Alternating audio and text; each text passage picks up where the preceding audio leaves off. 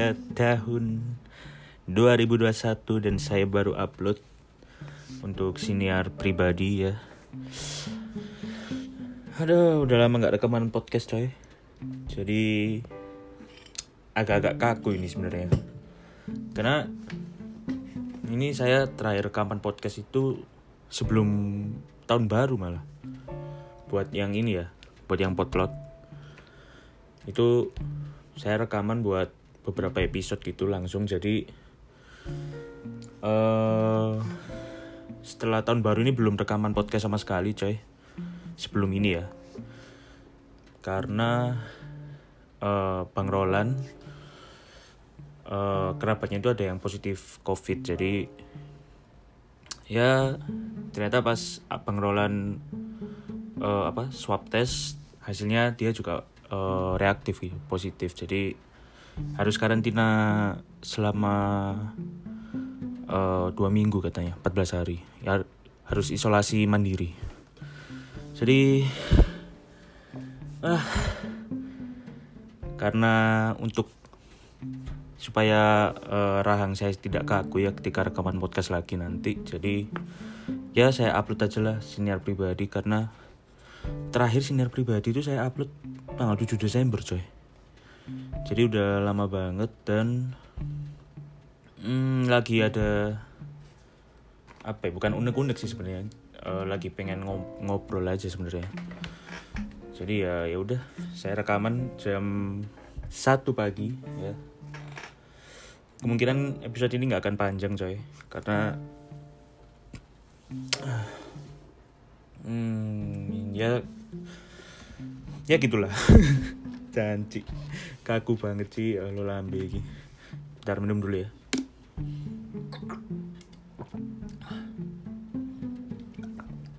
Ah. Gimana? Awal tahun kalian? Apakah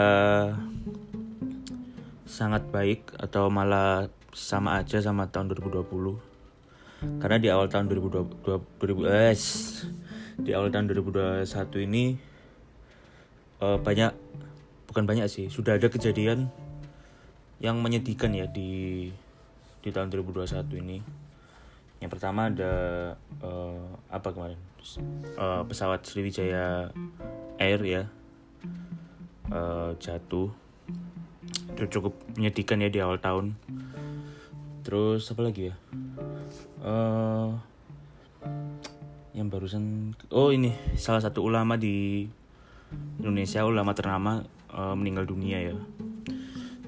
Uh, dia sebelumnya pernah beliau sebelumnya uh, kena covid tapi katanya sih sudah negatif. Cuma kondisinya semakin drop akhirnya uh, hari ini kemarin kemarin pagi dinyatakan meninggal dunia. Semoga amal beliau diterima di sisi Allah Subhanahu Wa Taala ya uh, jadi ya awal tahun yang tidak terlalu menyenangkan sebenarnya ya. bahkan berita uh, vaksin covid pun juga tidak tidak disambut meriah oleh oleh masyarakat Indonesia juga gitu saya nggak tahu kenapa ya mungkin hmm, karena vaksin covid ini kan belum kebukti 100% gitu ya maksudnya ada beberapa sumber yang nyebutin itu 79%, ada yang nyebutin cuma 50% uh, eh, efektivitasnya. Jadi masyarakat ini masih ragu mungkin. Karena belum belum teruji dan efek sampingnya ini belum tahu kan apakah efek ada efek samping yang jangka panjang atau enggak kan masih belum masih belum diketahui kan. Jadi wajar sih kalau masyarakat itu was-was ya Mas Ian sama vaksin Covid ini saya juga kalau disuruh jadi relawan kayaknya masih mikir-mikir itu memang mungkin jangka pendeknya nggak terjadi apa-apa. Tiba-tiba 10 tahun yang akan datang ya kan? Tumbuh tangan di atas kepala kan nggak nggak asik coy. Jadi mari kita tunggu aja perkembangan vaksin covid ini bagaimana. Uh, untuk sementara waktu kalau kalian masih ragu sama vaksin covid saya juga nggak tahu sih pendistribusinya bakal gimana tapi uh, maksudnya masyarakat yang mana dulu yang didahulukan saya juga belum baca itu tapi ya gimana ya? Yang penting sih tetap patuhi protokol kesehatan ya. Tetap pakai masker terus cuci tangan terus uh, ya kalau bisa menghindari keramaian lah ya kan? Jangan kayak salah satu artis yang mentang-mentang udah di udah divaksin lalu eh, kumpul-kumpul gitu. Jangan dong.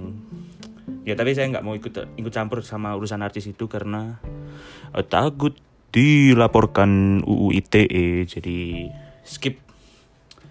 Skip gak guna. Ya kan? Cuma ya udah mangkel lah gue masalahnya mentang-mentang udah divaksin langsung. Ini berbaur. Ya tapi kita nggak tahu juga mungkin uh, si artis ini sudah uh, mematuhi protokol kesehatan dengan uh, swab test atau apa segala macem. Kayak gitu kan nggak ada yang tahu ya kan. Aduh kok ngombe terus aku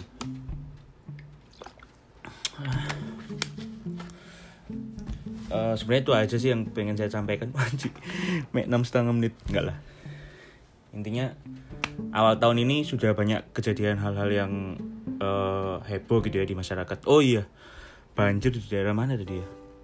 Suma Sulawesi atau Sumatera ya nggak tahu. Buat yang terkena dampak banjir, uh, semoga tetap dilindungi dilindungi oleh Allah Subhanahu Wa Taala ya. Uh, stay safe buat teman-teman yang terkena dampak banjir. Selalu kayaknya awal tahun itu selalu uh, banjir ya beritanya dari tahun lalu. Ah semoga uh, ke depannya 2021 lebih membaik lah coy. Saya udah bosen sama mendengar berita-berita uh, menyedihkan gitu ya. Berita-berita yang bikin stres malahan. Nggak ada berita-berita yang bikin bahagia gitu.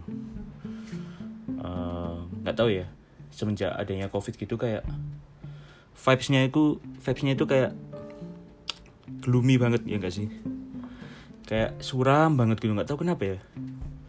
Ada berita bagus uh, yang nyampe ke kita gitu kita juga nggak nyampunya nggak bisa kayak yang sebahagia sebelum ada covid gitu. Kayak misalnya ada berita bagus gitu ya. Oh iya iya bagus bagus. Tapi masih covid. Percuma. Kayak gitu ya kan. Jadi ya aduh.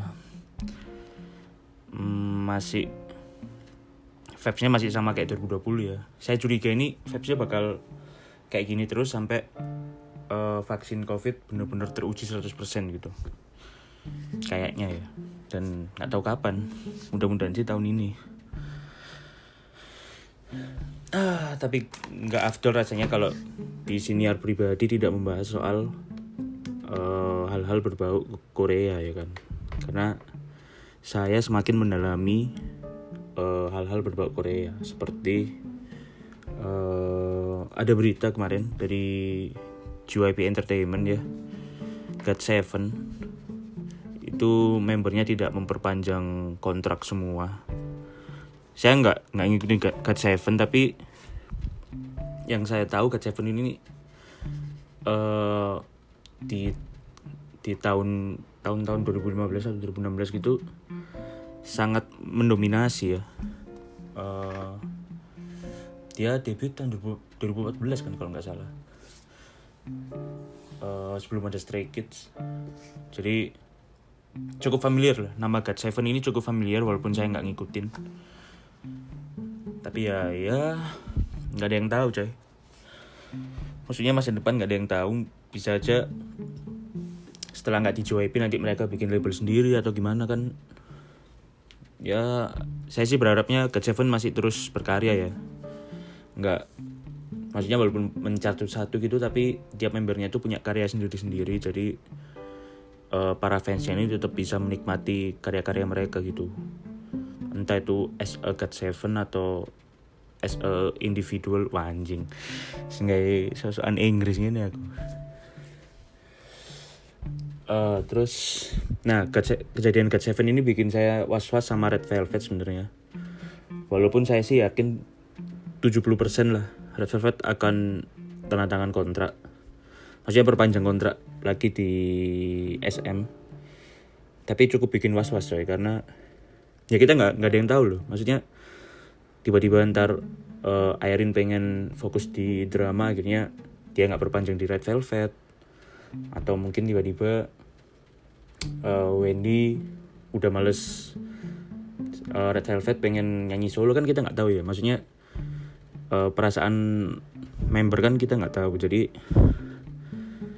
saya menunggu berita baik dari SM uh, Red Velvet OT5 perpanjang kontrak 3 tahun gitu. Jadi uh, saya masih punya harapan untuk menanti Red Velvet gitu ya walaupun udah telat sebenarnya. Maksudnya bukan ini bu maksudnya bukan Red Velvet udah habis gitu bukan ya tapi ini udah mau masuk ke Gen 4 udah masuk malah dengan hadirnya Itzy lalu uh, Espa ya kan ini udah udah masuk ke Gen Gen 4 bahkan kemarin muncul rumor YG mau ngeluarin uh, grup grup baru. Adik adiknya Blackpink ya. Jadi agak menyesal karena kenapa nggak dari dulu gitu loh ngikutin Red Velvet. Aduh tapi ya udahlah coy ya. Namanya penyesalan coy. Datangnya selalu di akhir ya kan. Kalau di awal ya betul. Anda pasti sudah tahu jawabannya ya kan? Terus apa lagi ya? Korea. Ah iya. Kemarin ada berita yang cukup bikin saya excited tapi saya nggak mau berharap terlalu banyak ya.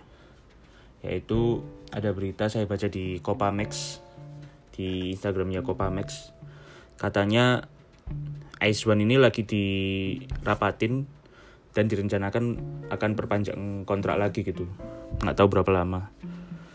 Tapi mereka selagi diskusi buat rencana uh, perpanjang kontrak untuk Ice One gitu. Seperti yang kita tahu kan Ice One kan uh, girl group yang lahir dari survival show ya. Jadi tiap agensi punya trainee mereka mereka kirim ke Produce 48 waktu itu dan jadilah Ice One gitu. Jadi kompetisi ini melahirkan girl group uh, yang namanya Ice One gitu dari berbagai agensi. Nah biasanya girl group dari survival show itu oh, enggak enggak harus girl group sih. Ada boy group juga kan ada X1 ada One on One. Biasanya itu nggak bertahan lama. Kayak IOI itu cuma tujuh bulan apa IOI itu. Nggak sampai setahun. Uh, lalu X1 kalau nggak salah cuma lima bulan. Nah uh, Ice One ini kayaknya yang paling lama ya. Dia uh, tahun ini tahun ini kontraknya bakal berakhir. Dua setengah tahun ya kan. Nah ini lagi penjelasan saya penyesalan saya masih berlanjut di Ice One ya. Kenapa saya baru ngefans Ice One setelah atau saat mereka kontraknya akan habis gitu loh. Dan masih belum jelas apakah diperpanjang apa enggak saya baru benar-benar mendalami Ice One ini. Benar-benar saya nonton lagi Produce 48 terlepas dari adanya manipulasi voting ya tapi menurut saya perjuangan anak-anak Ice One ini yang maksudnya yang, yang sekarang debut sebagai Ice One ya yang sudah jadi Ice One itu juga nggak kalah keras coy. Jadi uh, buat orang-orang yang uh, menghina One kayak ah membernya eh, nggak uh, pantas buat debut karena ada manipulasi voting atau segala macem stop lah coy. Maksudnya mereka juga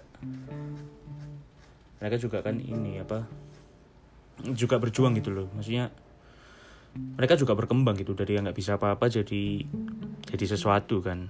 Jadi toh ya mereka juga termasuk korban menurut saya di sini ya nggak nggak hanya yang gagal debut tapi yang mereka yang sudah debut sebagai S1 ini juga uh, korban sebenarnya. Saya juga nggak tahu kenapa sih kok ada manipulasi voting gitu kenapa sih? Tujuannya apa gitu terus terusan? Bikin produce 48 yang katanya uh, penonton ini sebagai produsernya tapi mana malah dimanipulasi kan nggak ada bedanya. Mendingan mah gak usah pakai voting ya kan? Ya udah uh, mereka aja yang pilih. Tapi ya ya. Ice One sih saya harap bisa perpanjang lagi. Ya minim 2 tahun lah coy. Minim 2 tahun jadi saya masih ada waktu buat ngikutin Ice One lagi ngikutin karya-karya terbaru mereka. Karena lagu mereka yang panorama itu cukup nyantol ya di telinga saya itu cukup nyantol. Jadi ah saya nggak sabar nanti berita baik dari One tapi juga nggak mau berharap karena takut sakit hati saya nanti ya. Tiba-tiba udah berharap taunya tetap bubar gitu kan. Aduh sedih banget ya. Emang kalau survival apa grup grup dari survival show gitu harus siap ditinggal gitu.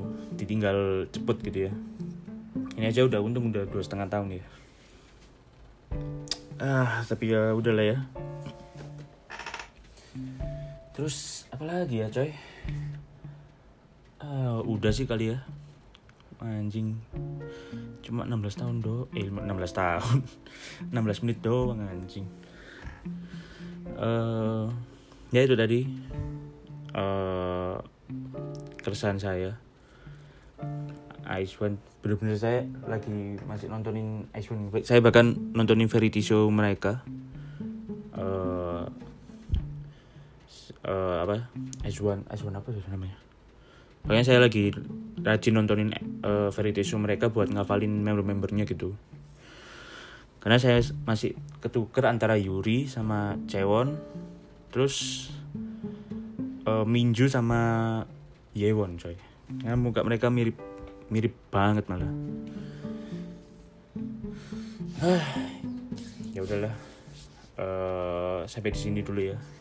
Uh, podcast hari ini nggak nggak terlalu lama, 17 menit 18 menit cukup lah ya nggak usah yang panjang-panjang ya ini wis garing coy tenggorokan coy uh, karena udah mulai jarang ngepodcast lagi saya ya kita doakan semoga abang cepet hasilnya negatif ya hasil rapidnya. Jadi bisa rekaman lagi bisa aman lagi. Dan ya udah kangen ngepodcast gitu. Makanya saya ngerekaman episode ini karena kangen banget gitu uh, ngepodcast. Nggak tahu kenapa ya. Kangen pengen banyak banget yang di yang pengen diomongin gitu. Kayak sebenarnya itu saya pengen ngomongin ini coy. Konser awal tahunnya SM Town pas uh, untuk uh, episode podcast cuma ya itu tadi kehalang sama abang yang kena corona anjir jancuk corona ini. Aduh. Ini singkat aja lah ya uh, soal konser SM Town. Akhirnya puas coy melihat kembali Red Velvet OT5 ya setelah Wendy cedera. Uh, bener-bener kerasa banget. Padahal saya baru ngefans tahun 2020 ya kan. Tapi rasanya tuh udah seneng banget gitu ngeliat Red Velvet akhirnya lengkap ada Airin juga ya Allah.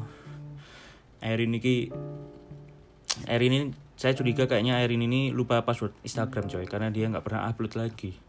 Setelah uh, kejadian yang dia katanya ngebentak uh, siapa? Stylist itu salah satu stylist.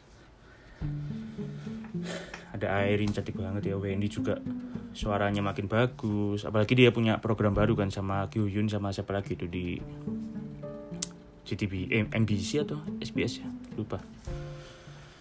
Ya semoga ini menjadi tahun yang baik buat kita semua ya. Buat Red Velvet juga.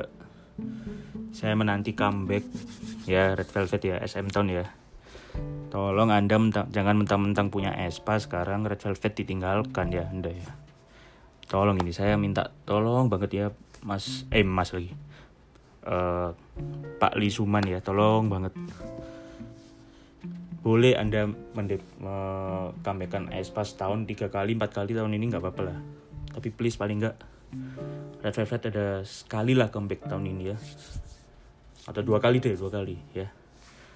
Udah itu lebih dari cukup lah menurut saya ya.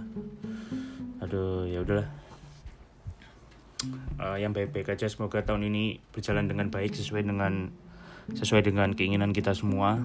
Tetap jaga kesehatan dan tetap dengerin uh, pribadi dan potlot dadah.